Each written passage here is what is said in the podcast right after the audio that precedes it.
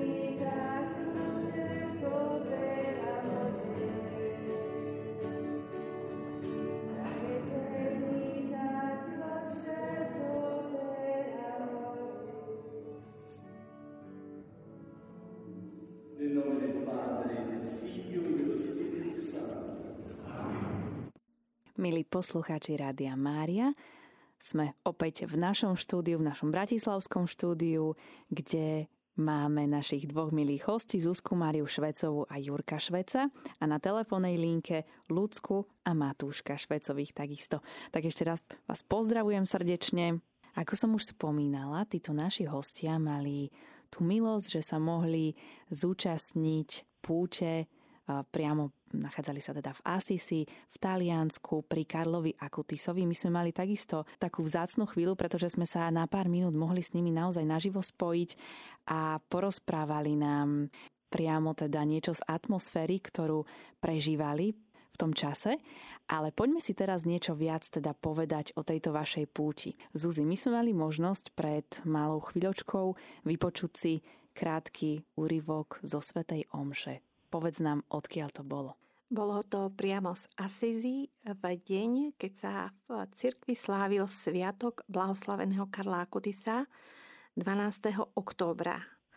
No, my sme vôbec netušili, že sa tam dvanásteho októbra ocitneme, lebo nebola to plánovaná púť, ale Pán Boh usúdil, že je správny čas, aby nás priviedol na tieto miesta. A pred mesiacom ešte sme nevedeli, že budeme putovať do Talianska, ale prišiel taký darček a ponuka, že ideme do Assisi. Bolo to, bola to moja veľká dvadsaťročná túžba navštíviť miesta svätého Františka, Padovu, svätého Antona a svätú Kláru, Porciunkulu. To bolo pre mňa. Vedela som, že existuje nejaký Carlo Acutis, nový blahoslavený, ktorý je blízky mladým, mladý chlapec, ktorý miloval počítače, ale veľa som o ňom nevedela. O ňom vedeli veľmi veľa práve naši chlapci, Jurko a Matuško s ich mamičkou. Tak Jurko by nám mohol porozprávať, čo všetko, pretože to bol jeho milovaný, alebo je to jeho milovaný svätý, osobný svätý, taký patrón, čo všetko o tom Carlovi vedel, a ja postupne práve cez tieto deti som išla s nimi do Assisi, lebo keď sme povedali Taliansko, tak pre nich hneď to bolo automaticky Assisi a Carlo Acutis. A tak sme vlastne putovali za Carlom, ale zároveň Duch Svätý nás viedol aj spolu s Carlom po miestach, ktoré sú práve s ním úzko späté. Tak Jurko, porozprávaj trošku niečo o tom Carlovi, lebo možno niektorí ešte nevedia, Kto to bol Carlo, alebo kto je Carlo Acutis? Carlo Acutis sa narodil tretieho mája tisícdeväťstodeväťdesiatjeden a žil pätnásť rokov. A keď mal pätnásť rokov, v roku dvetisícšesť o šesť štyridsaťpäť zomrel. A jeho blahorečenie sa začalo v roku dvetisícdvadsať. Tak Jurko nám to úplne takto v skratke povedal. Tak narodil sa rodičom, ktorí pracovali v Londýne. Mamička sa volala Antonia, sa volala maminka a ocko bol Andrea. No ale potom odtiaľ z Londýna odišli a potom celý život žili v jednom talianskom meste veľkom, ktoré sa volá Miláno. Áno, volá sa Miláno. No a tento chlapec vyrastal ako všetci ostatní chlapci, v rodine obklopený láskou svojich rodičov, mal rád počítače, čo všetko mal rád. Ty to máš najlepšie načítané, napozerané, vyzistené. Povedz, čo všetko tento chlapec mal rád, keď bol malý, menší, väčší školák. Carlo Acutis mal rád počítače, školu a veľmi najviac zo všetkého miloval hudbu. Miloval hudbu, ale ešte miloval aj prírodu a bol veľmi uchvátený a inšpirovaný jedným veľkým svätým, preto je v Assisi. Vieš povedať, Jurko, ktorý to bol svätý? Antonio. Aj Anton, svätý Anton, pretože Karla pokrstili a dali mu tri mená. My poznáme Carla Acutisa len ako Carla Acutisa, ale jeho celé meno bolo, Jurko vám to povie, Carlo Maria Antonio. Áno, Carlo Maria Antonio. Čiže svätý Anton tiež mal v ich rodine, ale aj v jeho osobnom živote a v duchovnej ceste významné miesto ako miesto krstného patróna. No a potom, čo ešte všetko mal rád, Jurko? Čo ešte by si vedel ty povedať svojim kamarátom, ktorí nás počúvajú, svojim rovesníkom o tomto Karlovi? To už sme im povedali, že teda mal rád aj školu, aj počítače, aj zvieratka, ale venoval sa aj takým mimoriadnym činnostiam, ktoré nie sú bežné pre mladých, teda nemyslím teraz tie počítače, práve tým, že bol inšpirovaný svätým Františkom a miloval prírodu. Čo robil takého, čo ťa tak zaujalo? Ty si mi to aj rozprával po ceste vlákom, že aké darčeky si pýtal od maminy? Zberné kliešte na odpadky. No a čo robil s tými zbernými kliešťami? Keď išli von, si ich zobral so sebou a zbieral odpadky v prírode. Lebo Carlo Acutis povedal, že Pán Boh nám dal peknú prírodu, aby sme sa o ňu starali, ale odpadkami ju znečisťujeme a tým pádom je príroda nečistejšia. No a ešte veľmi rád miloval aj čnosť chudoby. On chodeval brigádovať a tie peňažky čo, minul pre seba, alebo ako s tými peňažkami nakladal? S tými peňažkami nakladal tak, že ich daroval chudobným. Áno.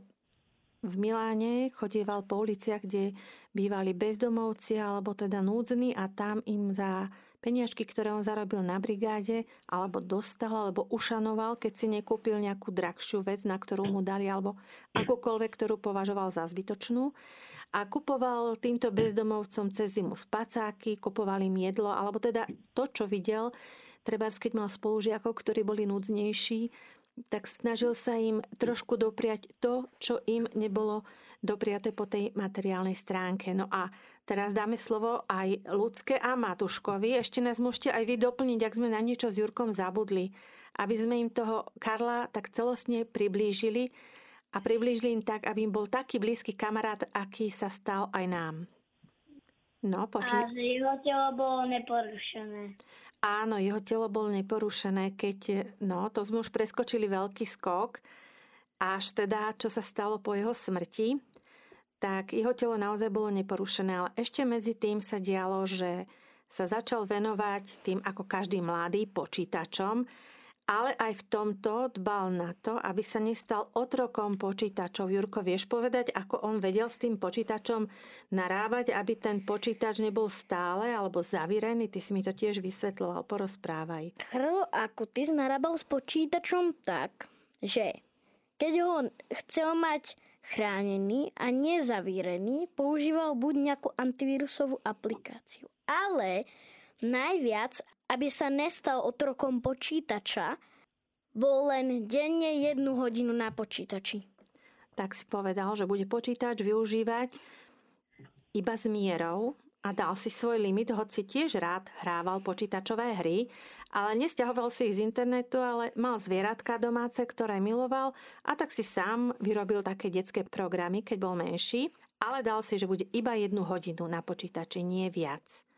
No a potom ako rástol a bol väčší a vedel teda ten počítač a tie technológie zvládať lepšie a lepšie, a jeho viera rástla, lebo miloval Pannu Máriu, miloval Eucharistiu, miloval sväté omše a potom vlastne začal vytvárať programy a rôzne prezentácie a filmy jednak o svätých, jednak o detských svätých, o svätých, ktorí boli, sa stali svätými už v detskom veku, a potom venoval sa aj e, takej stránke, kde, ktorú venoval Panne Márii o putnických mariánskych miestach, a taká asi najznámejšia je jeho webová prezentácia eucharistických zázrakov, ktorá putovala po Amerike, po desať, myslím, že desaťtisícom prečítala farnosti, cez ktoré prešla, a videlo to množstvo ľudí a s uznaním e, zhliadli túto virtuálnu prezentáciu eucharistických zázrakov. Aj množstvo univerzitných profesorov s uznaním uznali, že je veľmi kvalitne spracovaná, a hoci zatiaľ ani netušili, že to robil chlapec, ktorý nemal ešte ani pätnásť rokov. No a potom, čo sa stalo, Jurko, ty si to už spomínal, že mal pätnásť rokov a zomrel. Čo sa stalo, Juri? Že Carlo Acutis, keď mal pätnásť rokov, dostal rakovinu, ktorá nebola zastaviteľná. A zomrel v roku dvetisícšesť o šesť štyridsaťpäť v nemocnici. Áno, dostal veľmi vážnu a agresívnu formu leukémie. Keď sme čítali spomienky jeho mamičky Antonie, tak druhého októbra dostal vysoké teploty, zdalo sa, že je to nejaká chrípka. No a lekári v nemocnici zistili, že nie je to chrípka, ale že to akutná forma agresívna leukémie, ktorá sa nedá zastaviť, a teda o necelé dva týždne, dvanásteho októbra, po veľkých bolestiach zomiera Carlo. A vlastne až na pohrebe rodičia zistili, akého vzácneho mali syna, pretože na ten pohreb prišlo množstvo im neznámych ľudí, ktorí svedčili o živote tohto chlapca ich, tohto syna, a až vlastne po jeho smrti začali viesť praktizujúcu vieru, ktorú dovtedy viedli tak bežne podľa ich pohľadu. Nepraktizovali hlbokú vieru, chodevali síce na púte s chlapcom, ktoré im boli či už v zahraničí umožnené alebo po Taliansku, ale bolo tam veľmi veľa bezdomovcov a všetkých tých núdznych, ktorí svedčili o tom, ako im Carlo nezištne pomáhal, keď chodil za ní po milánskych uliciach, a množstvo, množstvo iných ľudí, ktorých prvýkrát práve tu nás stretli. A to bolo možno také prvé svedectvo, ktoré podnietilo cirkevných predstaviteľov skúmať život tohto mladého chlapca. A zároveň tam bolo aj svedectvo lekárov, ktorí videli, aký bol priebeh a ako zvládal a ako obetoval a za akou statočnosťou niesol tento svoj posledný pozemský údel, ten svoj kríž, tú svoju chorobu, ktorá ho zobrala k Pánu Bohu. No a teraz poprosím ešte Lucku a Matúška, aby nás doplnili, lebo neviem, čo všetko sme zabudli ešte povedať takého dôležitého. Áno, no, že on bol taký taký milý, priateľský, taký otvorený ku všetkým, že aj keď niekoho napomínal, že to bolo tak mierne, že to bolo také mierne napomínanie vlastne tak s láskou, a vlastne, že mal malý z Indie tam malý, čo sa o neho staral, myslím, že sa volal Radis, no Jurko si to pamätá, tak vlastne on bol Ind a teda nebol kresťan, ale vlastne na základe tých rozhovorov s Carlom, ktoré viedli vlastne počas toho, ako boli spolu, tak sa obratil a vlastne tiež potom sa dali pokrstiť, a to bolo tiež možno takým, takým svedectvom, že vlastne, že sa obratil na tú katolícku vieru z tých rozhovorov spoločných, a vlastne, že aj rôzni učitelia náboženstva alebo aj um, myslím, že bolo písané, že aj nejakí možno kňazi, že chodili si za ním porady, za také duchovné rady. Vlastne, že mal takú tú múdrosť aj to poznanie od Pána. No a vlastne ako sa začal tento proces, ktorý má niekoľko stupňov k svetorečeniu, tak prišlo potom aj k skúmaniu jeho tela, ktoré bolo exhumované a našlo sa v neporušenom stave štrnásť rokov po jeho smrti. A spolu s ďalšími svedectvami e, neskôr prišiel k tomu aj zázrak, zázračné uzdravenie, ktoré bolo cirkvou uznané. E, bol práve v roku dvetisícdesať blahorečený a bolo to v októbri, samozrejme bolo to skomplikované situáciou s covidom, čiže mnohé termíny, ktoré boli už skôr dané, sa museli práve prispôsobovať tomuto termínu, alebo teda tým okolnostiam, ktoré boli, keď už konečne mohli sa aj verejné zhromaždenia konať. Takže padol rok dvetisícdvadsať na blahorečenie, na október, a prebiehala veľká slávnosť, ktorá začínala v Porciunkule, to len kuštík necelé tri až štyri kilometre od Assisi. Nie je, to, je to súčasť Assisi, ale teda je tam taká vzdialenosť medzi týmito. Porciunkula je to kostol Panny Márie. Tí, ktorí poznajú františkánsku spiritualitu, vedia, čo Porciunkula znamená nielen pre Františka, znamená pre františkánov, ale aj pre celú cirkev, pretože poznáme porciunkulové odpusky. Je to kostol Santa Maria degli Angeli, Panna Mária Anielská. A teda tu nás začala. Carlo Acutis taktiež miloval toto miesto a keď bol na tom mieste, tak si predstavoval život prvých františkánskych bratov, ktorí tam žili spolu s Františkom, ako vznikala veľká charizma pre celú cirkev, ktorá mnohých inšpirovala, aj jeho samého.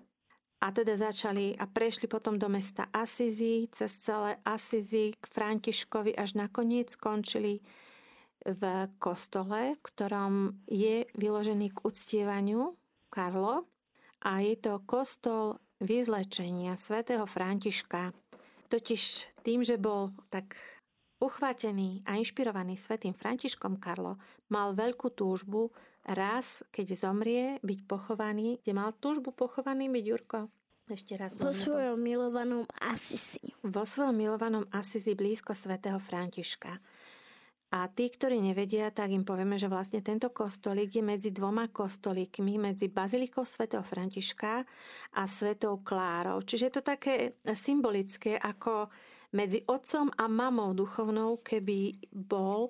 A tento kostolík je aj symbolický tým, že sa tam odohral príbeh, keď svätý František ako mladý chlapec bol konfrontovaný so svojím otcom, bohatým otcom Pietrom Bernardonem, ktorému sa nepáčilo, že jeho syn obrátený na vieru rozdáva, rozhajdáka jeho majetok. A vtedy svätý František práve tu na Na tomto námestíčku sa vyzliekol zo všetkých šiat, ktoré mal, dal ich otcovi, že on už nie je jeho otec, že on má už jediného otca, otca nebeského, to je jeho otec.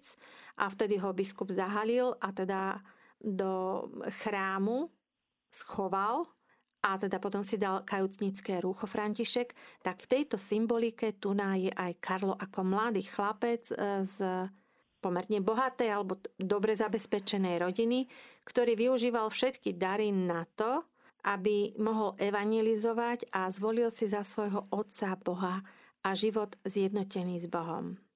Ešte čo by sme mohli povedať k tomuto o Carlovi? Neviem, čo našich poslucháčov, či niekto tam volal alebo nevolal, či niekto má nejaké otázky alebo skúsenosti, lebo sme zistili po našom návrate, keď sme rozprávali, že nie je ešte veľmi, až tak veľmi známy Carlo Acutis. Je to možno aj tým, že nie toľko materiálov sa dostalo k nám na talianských a anglických stránkach, alebo teda v taliančine a angličtine je veľmi bohaté videomateriály, ale teda aj literatúra, ale aj tú, ktorú sme si doniesli, všetko teda je vydávaná v taliančine a v angličtine, čiže nedostala sa zatiaľ všetka do prekladovej literatúry. A A keď sme teraz aj pozerali v knihkupectvách to, čo bolo vydané v roku dvetisícdvadsať, či už to boli také malé modlitebničky, alebo Karlovino, tie malinké modlitebničky, také útle brožúrky, tie už sú úplne minuté. To sme už posledné dve kúpili a ostatné, ktoré ešte sú, vlastne sa dopredávajú. Takže vlastne už teraz v tých knihkupectvách ani nie v slovenskom jazyku. Takže možno aj to je to, že až tak málo neskúmame a ešte nám nie je až taký známy. Tak sme otvorení teraz všetkým otázkam na tému Carlo Acutis. A ja mám teda takú jednu otázočku na našich chlapcov, Jurka a Matúška. Mňa by zaujímalo, chlapci, ste nám tak pekne priblížili ten životopis Carla Acutisa. Ktorá z tých aktivít alebo možno jeho vlastností sa vám tak najviac páči, ktorú najviac obdivujete? Tak Jurko, možno môžeš začať ty a potom dáme príležitosť. Ja, ja, najviac, ja najviac obdivujem tú jeho spravodlivosť k počítačom. Mhm, čiže to, že mal nastavené také pravidlá svoje. To si myslel, či? Potom som ešte myslel k tej prírode. Mhm. Že a potom k tomu ešte som chcel pridať ešte kamerovanie, tam malo byť dodané, ale to, aj to kamerovanie tak mňa chytilo. Naposledy som u nás lovci kameroval kolotoče. No výborne, čiže to máte zrejme spoločné s Carlom Acutisom však? Áno. Túto aktivitu. A Jurko nemá rád, keď ho volajú, že malý Carlo Acutis, lebo mnohým evokuje práve tá jeho technická šikovnosť, podobnosť, ale každý sme originál. Tak povedal aj Carlo Acutis, že každého Boh stvoril ako Boží originál a mnohí zomierali len ako fotokópie, takže sme každý originál, nie sme niekto iný, sme originál a môžeme si brať vzor a príklad od tých, ktorí už cest, po ceste svetosti prišli a sú u Boha a učiť sa od nich, inšpirovať sa nimi. Matúško, a ty čo, môj zlatý, nám porozprávaj, čím teba oslovil Carlo Acutis? Mne sa páčilo to, že Carlo Acutis chodil do prírody. Že chodil do prírody. Tak to je naozaj, to je veľmi pekné. Aj ty chodíš rád do prírody? Áno. Tak, tak to máte Am, takisto takú. Mám ráda zvieratka. Aj psíkov. A chodil venčiť ešte psíkov. No dokonca. Takže Carlo Acutis chodil aj venčiť psíkov. No. Áno, a je, je ukázaný sa, tam ako bola taká výstavka, práve ten deň jeho sviatku, tak tam boli aj také obrázky, fotografie zo života, kde boli aj tieho zvieratka, ktoré mal tieho psíčkové a mačičky, aj s tými menami, bolo ich tam myslím ale päť, ktoré teda mal ako svojich domácich miláčikov priamo doma, o ktorých sa staral.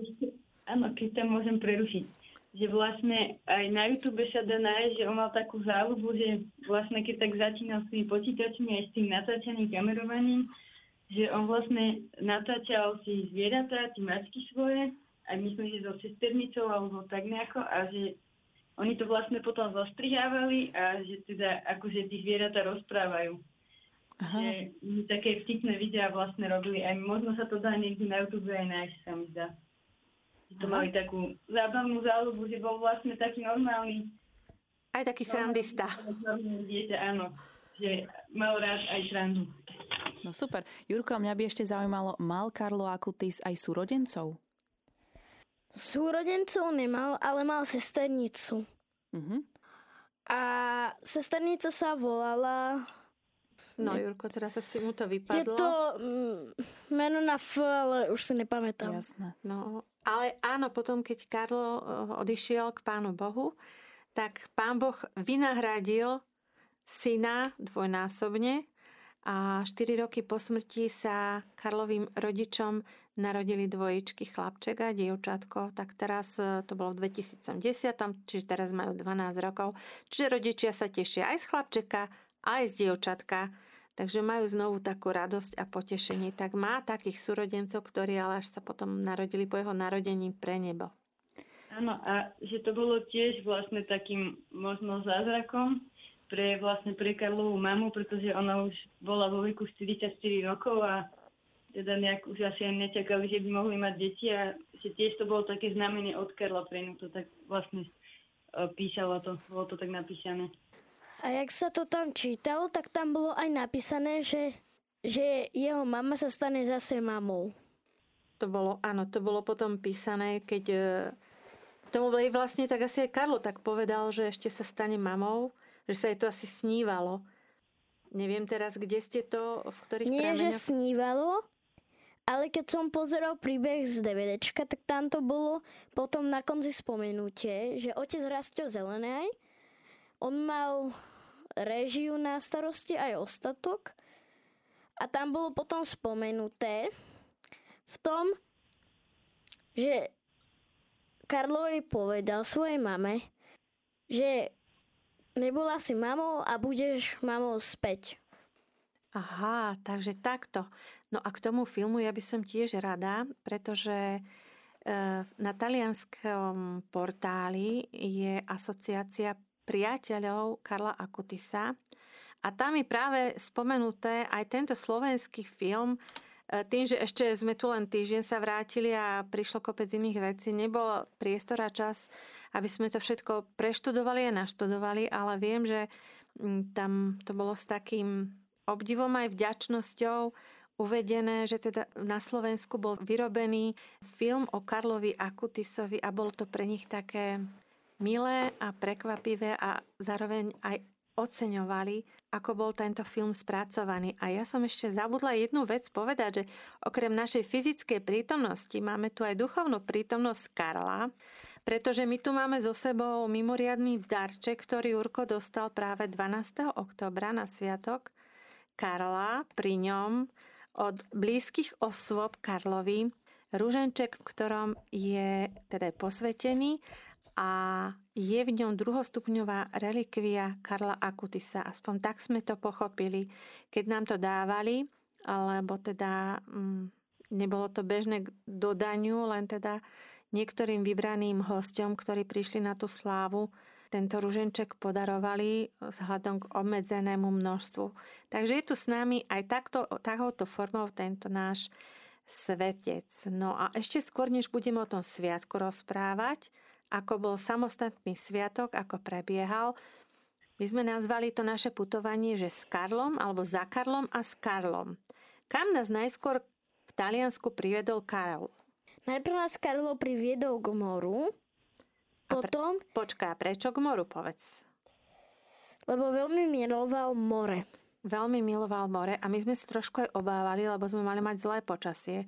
Tak už keď sme vedeli naisto, že ideme, tak už sme len prosili, alebo teda zvlášť ja, my dospeli, že Carlo, prosím ťa, ale vybav nám dobré počasie. A to počasie bolo tak úžasné, že hneď sme sa mohli v tom mori aj... Kúku, kúku, kúpať. No, mohli sme sa tam hneď, áno, aj okúpať. Chlapci sa veľmi tešili, lebo boli prvýkrát pri mori, prvýkrát videli more, prvýkrát okúsili, aké je to more slané.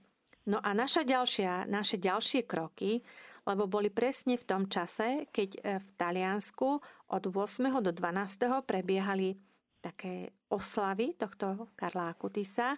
Naše druhé kroky od mora viedli do jedného významného mesta, ktoré miloval aj Carlo. Pamätáš si, Jurko, ako sa volalo?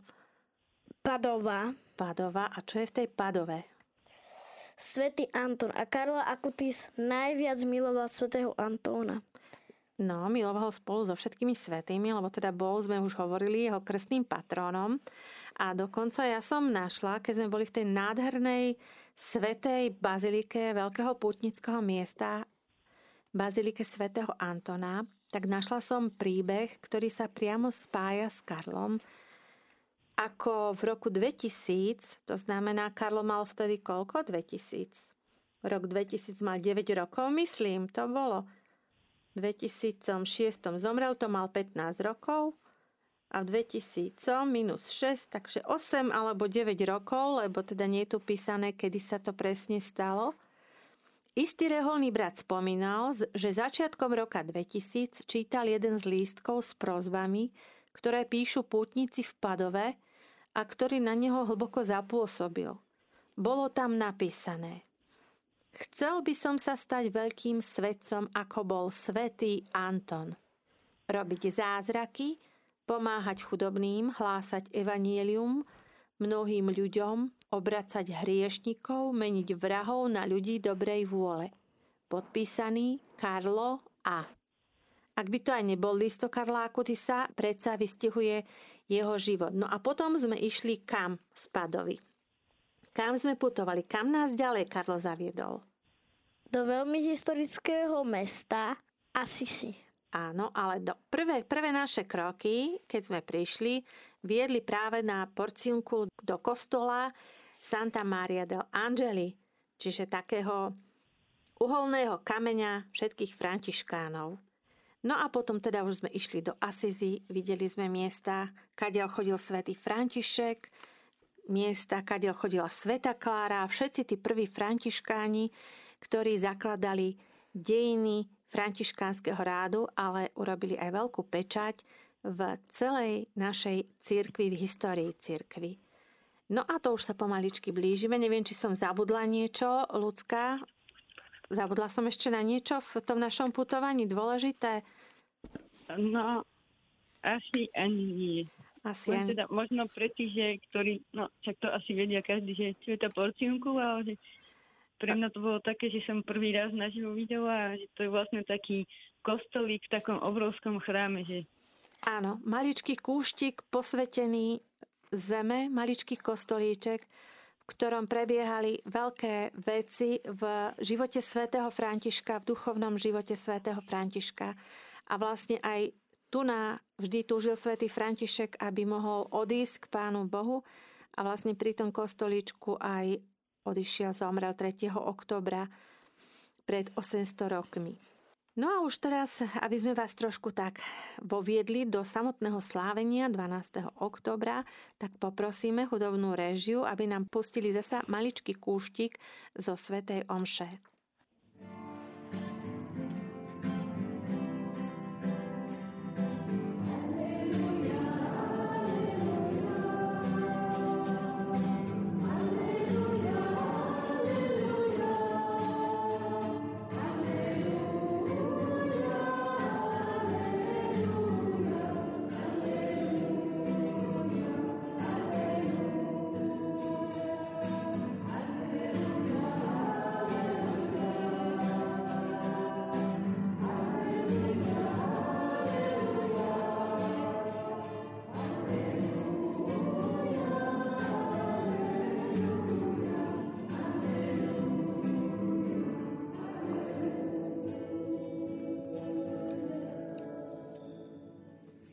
No a sme späť v štúdiu. Dali sme si takú malú chuťovku zo svätej omše slávenia blahoslaveného Carla Acutisa dvanásteho októbra dvetisícdvadsaťdva, dva roky po jeho blahorečení, po ukončení všetkých tých pandemických predpisov, keď už sa môžeme voľne a slobodne stretávať. A Boh nám dal veľkú milosť byť práve v tých dňoch na týchto miestach, spoznať Karla, vidieť Karla, predniesť mu modlitby, predniesť mu prosby, predniesť všetkých z Rádia Mária Slovensko pred neho na tieto posvetné miesta a byť súčasťou toho všetkého, čo sa tam dialo. Luci, môžeš popísať ty teraz, ako si to ty všetko vnímala, lebo tebe bol ten Carlo oveľa bližší, ja som ho len spoznávala. No, takže mne sa, um, pre mňa je Carlo vlastne taký blízky, lebo mne sa spája aj s rodinou, teda že aj ten Jurko je tak technicky zameraný, aj uh, tým, že je vlastne narodený ro- rok neskorej po mne a vlastne ešte aj v tom istom mesiaci, že mi taký blízky, že vlastne môj rovesník, taký môj kamoš. A ďalšia vec je taká, že keď som vlastne dostala prvýkrát do ruky tú knižku, bolo to možno, že tak mm, dva roky dozadu už aj, ale tak nejako rok a pol. A keď som pozerala, boli tam vlastne fotky Carla Acutisa, keď bol malý. No a vlastne on sa na tých fotkách tak dosť podobal s mojim manželom, keď bol on malý a mm, teda manžel tiež tak technicky zameraný počítačovo. Takže je to pre nás taký patron rodinný, rodinný. A teda to bol taký zázrak pre nás, že sme tam boli. On to vlastne začalo, keď sme pozerali, možno, že týždeň predtým, sme pozerali od toho odtarasta Zeona dé vé déčko Carlo Acutis. Už sme ho viacej razy videli a Jurko ho teraz púšťal, tak sme ho pozerali, nedopozerali sme to naraz, tak na ďalší deň to pustil, že dopozeráme to. A teda videli sme to viacej razy, ale keď to pustil, že to dopozeráme, tak som tak chvíľu sedela a tam na konci, že Carlo Acutis zomrel dvanásteho októbra. A teraz som sa tak otočila a zamyslela, že my tam v tom čase budeme. Takže mne sa tak ešte viacej tešili a deti o tom teda ešte nevedeli, malo to byť pre nich prekvapenie. A tak pre mňa to bol úplne taký zázrak, že vlastne, že nás tam ten Carlo pozval. A vlastne sa aj hovorí, že svätí si vyberajú vlastne, že nie, že my si vyberáme svätých, ale svätí si vyberajú nás. Tak to tak vnímame, že si nás to Carlo vybral. A, a my sme vlastne aj počas svätej omše, keď sme tam boli, tak sme sedeli s Matúškom pri jeho hrobe. Sme tam boli a vlastne ako tam boli usporiadatelia aj takí tí dobrovoľníci, ktorí mali na starosti vlastne byť pri tom hrobe Carla Acutisa a usmerňovať ľudí, pretože uh, napríklad mohlo sa tam fotiť uh, ten jeho hrob aj pri tom hrobe, ale nesmiel sa tam fotiť človek s ním. Že keď sa chcel niekto odfotiť, tak ho vlastne posielali, tam vedľa bola taká maketa veľká a tam sa mohli s ním odfotiť, teda s tým Carlom, ale nie pri tom hrobe, že hrob si čisto mohli odfotiť. A bola tam vlastne, boli sme tam ešte deň predtým. A keď sme tam išli z toho dvanásteho, tak tam bola zase taká iná usporiadateľka, taká mladšia, možno aj moja rovesnička. A tak som tak videla na nej, že jej bol vlastne ten Carlo blízky, že ho možno aj tak osobne poznala, lebo vlastne celú tú omšu sa pozerala na neho a sa tak usmievala a sa tak smiala, že si tak možno predstavila nejaké tie zážitky spoločné, alebo teda bolo vidieť, že sa s ním poznala. A vlastne aj cez túto usporiadateľku sme sa dostali tej relikvii, že sme tiež také svedectvo sme jej hovorili, že ako nás tam Carlo pozval, priviedol. Pre mňa to bolo také vzácne, ten čas byť tam vlastne pri ňom. A myslím, že aj pre deti, že keď toľko o ňom rozprávajú, aj vedia, aj počúvajú a že vlastne vidieť ho takto naživo a že vidieť ten Boží zázrak, že Pán proste nedopustil porušenie toho tela, že to je takým znakom svätosti. A keď sme tam prišli, ja som už tu na mimo štúdia rozprávala, že naozaj taký mladý chlapec, nebudeme hovoriť aké značky, ale má robiť takú akoby nepísanú reklamu, ale teda aby bol priblížený naozaj tým mladým a deťom tejto doby. Matúško si hneď prvé všimol. Viete povedať, Matúško, čo mal rovnaké Carlo ako ty, alebo ty ako Carlo? No, Matúška tu teraz nemá. Aha, odfrčal. No tak povedz, prosím ale ťa, ty. No skús. Tak to bolo aj také zaujímavé, že naozaj je to chlapec v tejto dobe úplne taký istý, ktorý nám ukázal... Topánky. Á, topánky, už tam máme Matúško. Áno, presne také isté topánky. Tam mal obuté, len Matúško ich mal v menšom vydaní. Takže aj to bolo také milé a čo bolo veľmi zaujímavé, nebolo to len, že pre mladých, ale prichádzali za ním s prosbou nielen deti a rodiny s deťmi, ale prichádzali tam aj dospelí, mladí, mladší, starší, aj najstarší, vážení kňazi, vážení duchovní hodnostári, reholníci, reholné sestry s dôverou, inšpirovaní ich životom.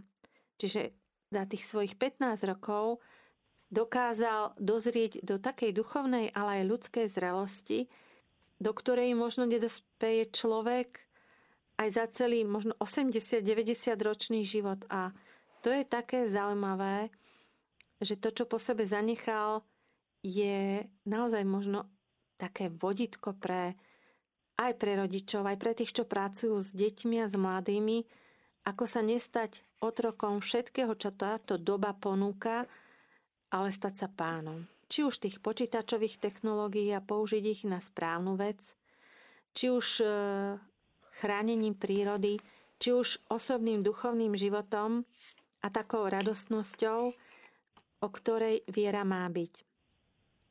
A samotná svätá omša bola radostná. Bola radostná, bol tam množstvo kňazov, to už sme nestihli fotiť, lebo sme nechceli zneúcťovať posvetnosť tej chvíle, ktorá bola, prišlo množstvo kňazov, mnohí boli zo Zimbabwe, no veľa, ani som ich nevedela rýchlo, v rýchlosti opočítať, ktorí prišli sláviť dvanásteho októbra blahoslaveného Carla, prinášali mu svoje modlitby. E, bolo tam veľakrát spomínané práve tá spätosť so svätým Františkom, snaha mladého človeka žiť podľa hodnôt, evanjeliových hodnôt, A aj tá symbolika mladého Františka a iného mladého človeka, ktorého sme práve v ten deň slávili, ale aj taká výzva, že k svetosti už je len malý kúsok, aby sme sa ku Karlovi utiekali so svojimi prosbami, pretože vieme, že od blahorečenia ešte treba ďalšie uznané zázraky,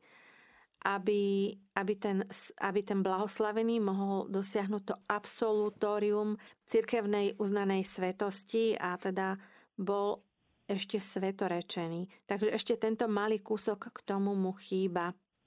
Ale Lucka, ty vieš porozprávať aj o tých jeho takých prorockých snoch, ktoré mal Carlo. Mm, no, no ono to tak bolo, že vlastne Carlovi sa snívalo o tých troch fatimských deťoch. Vlastne mal taký sen, že myslím si, že tam mu bolo teda tiež tak, aby ľudia robili pokánie a možno aj z toho pekla niečo tak zjavené. To už si presne nepamätám. A vlastne aj jeho mame sa tak sníval predtým, než ostal chorý. A vlastne aj predtým ešte sa sne vlastne teda jeho mama sne videla Patra Pia, že prišiel k ním. A potom aj po smrti vlastne Karlovej mame sa tak snívalo a on mi tak sne prišiel vlastne povedať, že bude blahorečený a že bude aj svätým. No a celá tá svätá omša, aj celý ten deň, bolo tam stále dianie. Pútnici prichádzali si uctiť po svätej omši Karla. Bolo tam množstvo rozhovorov s duchovným otcom, ktorý má taký patronát na nad celým tým slávením, reholné sestry, ktoré tiež tam slúžili. Taktiež tam boli um, televízie e, talianské, katolícke, ktoré robili rozhovory. My sme trošku boli takí skromní, a boli sme reprezentovať, aj teraz sme sa hrdohlásili k Rádiu Mária, ale tým, že to bolo prvýkrát a niečo pre nás také veľké, tak sme len tak, ako sa nám podarilo, nahrať do mobilov. Neboli sme teda na to až tak technicky pripravení a tým, že sme to tak trošku aj tajili pred deťmi, tak um, sa nám nepodarilo nazbierať toľko materiálov. No, aby sme vám to tak viac ešte priblížili. Takže je to taká hodina rukavica do budúcna.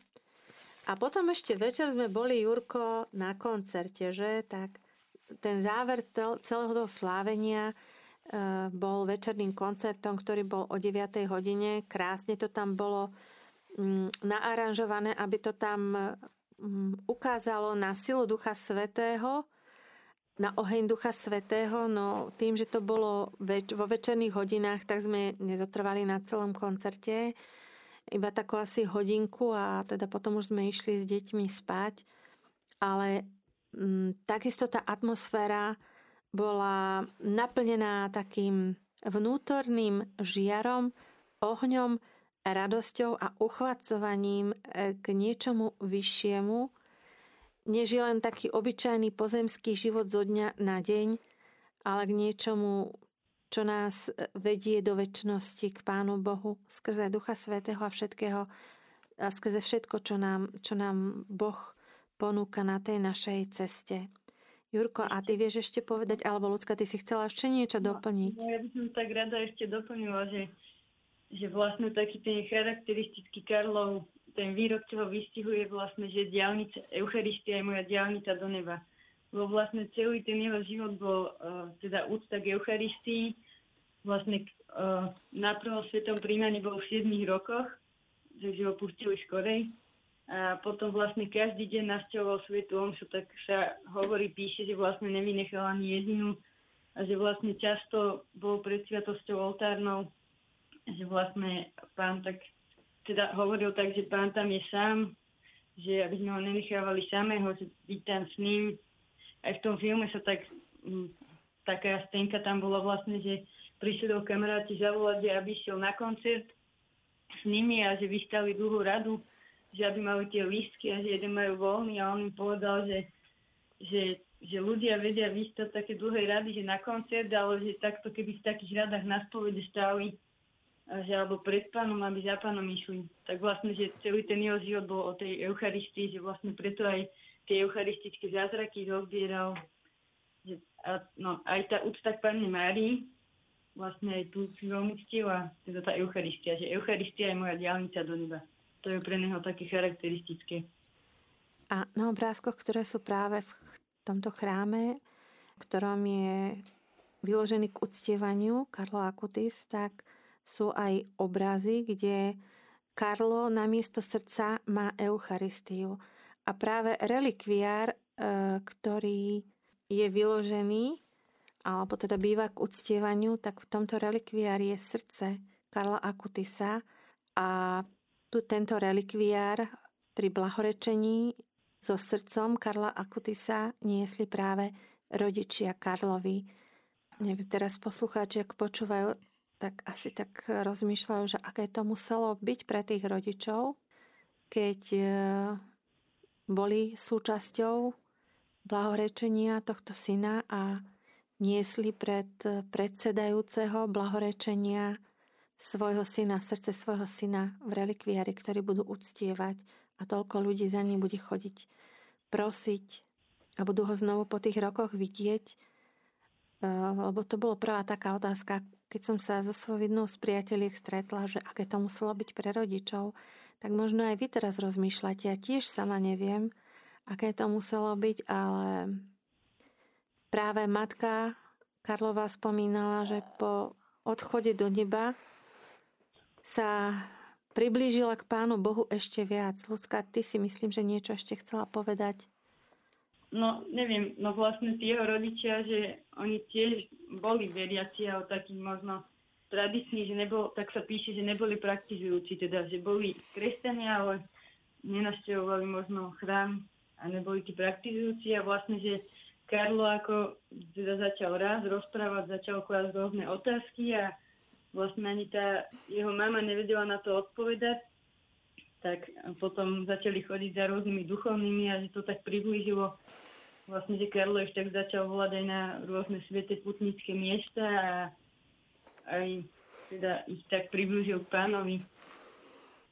Mňa by ešte zaujímalo, ja mám takú jednu otázočku, keďže je vlastne Carlo Acutis blahoslaveným práve tejto doby. Vy ste mali takú veľkú milosť stretnúť určite mnohých z jeho rodinných príslušníkov, takisto kamarátov. Aké bolo toto, zažiť niečo také pri tej svätej omši? No, Pán Boh bol zasa v tomto taký úžasný, lebo sme dlho skúmali, že vedľa koho nám to našiel miesto na tej svätej omši. Bo sme tam nemali nikde rezervované, prišli sme a sme sa spoľahli, že Pane Bože, však nikde nám nájdeš to miesto, kde máme byť. A tesne pred svätou omšou od ostatkov blahoslaveného Carla pribehla, myslím, že to bola jeho maminka. A teraz pozerám sa na fotografiu, lebo dlhú dobu som hľadala, že kto to bol ten mladý muž, ktorý vedľa nás sedel a celú svätú omšu tak dojatím, hoci bol to chlapisko, si smrkal nos, slzy mu tiekli a, a bol v druhej rade, že aj, bolo mu to jedno, mali aj čítania, teda slúžili, mali služby počas tej svätej omše dané. No a teraz, keď pozerám na ten obrázok v tom modlitebničku, tak hovorím, že však to bol jeden ten z jeho kamarátov, ktorý je tu odfotený. Len teda trošku s iným imidžom, už vyrastený, ale je to on. No potom oni vlastne aj večer hrali v tom koncerte spolu na počesť tohto blahoslaveného Carla, teda aj spomínali. Bolo to veľmi také zaujímavé, ale tiež zasa sme si tak držali taký odstup, že boli sme z toho všetkého taký aj unesení, že sme si nedovolili nikoho tak oslovať a upozorňovať na seba, že však vidia, lebo sme teda boli aj teda v tričkách Rádia Mária, že sme tu za nich. Ale zostala nám teraz taká myšlienka, tým, že teda nie je to tak, až sú kňazi, ktorí pracujú s mladými, že teda šíria úctu k blahoslavenému Karlovi, ale radi by sme do budúcna v tejto veci sa napojili práve na týchto priateľov Carla Acutisa, na oficiálnu inštitúciu, alebo teda webovú, alebo fanklub, alebo teda už kto to ako nazve.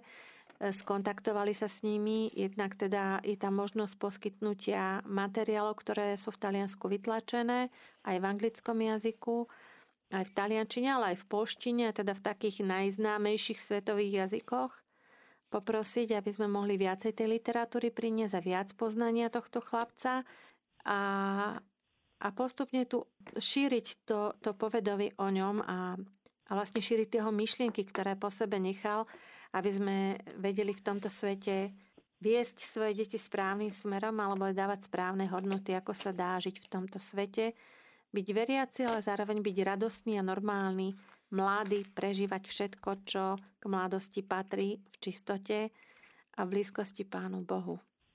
No a už sa teraz, Jurko, neviem, či ešte Jurko nám chce niečo ku Karlovi povedať, lebo pre Jurka je toto také prvé náročné živé vysielanie a tá hodinka to ešte viac ako školskom, v školskej lavici sedieť. A už sme aj cestovali dneska, takže už toho má dosť, ale my sme si na záver ešte teda pripravili tiež jednu pieseň zo Svätej omše, ktorá tam odznela, ale na záver snáď, keď teda neviem, Lucka, či ešte by chcela niečo povedať. Premýšľam, že bola asi všetko také povedané, také tie základné informácie. Áno, tak z našej strany možno taký prísľub, že nás tak veľmi oslovil a mňa m, tiež veľmi, že naozaj m, postupne teda budeme robiť kroky, že kto bude mať záujem, tak sa môže s nami skontaktovať cez tú Márinu školičku, alebo teda cez postupne budeme nejak zverejňovať, kde sa dá možno...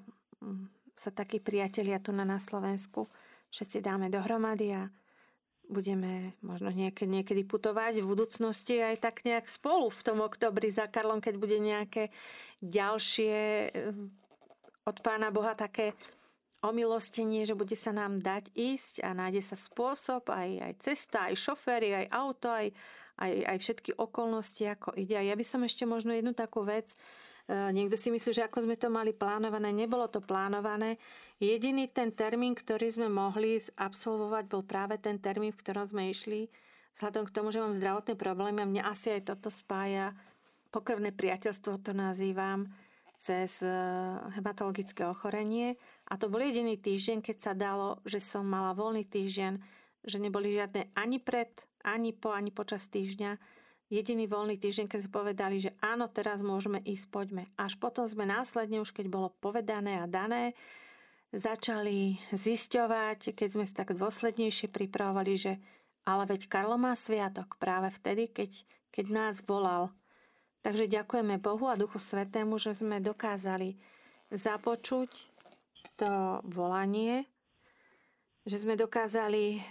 prízaním, že nám dal všetky možnosti a prostriedky a má v nás takých verných vyznávačov. Tak ja by som na záver, mám tu pred sebou tú drobnú brožúročku, predniesla modlitbu za nás všetkých, ktorí nás aj počúvate, ku Karlovi. Oroduj za nás, blahoslavený Karlo, aby sme sa stali hodní Kristových prisľúbení. Modlíme sa. Všemohúci Bože, ktorý si do tvojich svätých vložil veľké svetlo a v nich dávaš nám slabým vzor a ochranu. Daj, aby sme na orodovania podľa príkladu blahoslaveného Carla Acutisa kráčali po ceste Evanielia a verne ťa nasledovali skrze Krista, nášho Pána. Amen. Amen. Drahí poslucháči, tak učíme sa. Veľmi pekne ďakujeme za to, že do nášho štúdia prišla Zuzka Mária Švecová s Jurkom Švecom. Ďakujeme pekne. S Pánom Bohom. A takisto sa lúčime aj s našimi hostiami, ktorí boli počas celého rozhovoru s nami spojení takto cez telefón, s Ľudskou a s Matúškom. Požehnaný deň aj vám a ďakujeme ešte raz. Ďakujeme s Pánom Bohom. Nech vás naozaj aj táto návšteva Karla ešte dlho tak duchovne povzbudzuje. A my si teraz pustíme sľúbený ešte posledný úryvok zo slávnostnej svätej omše.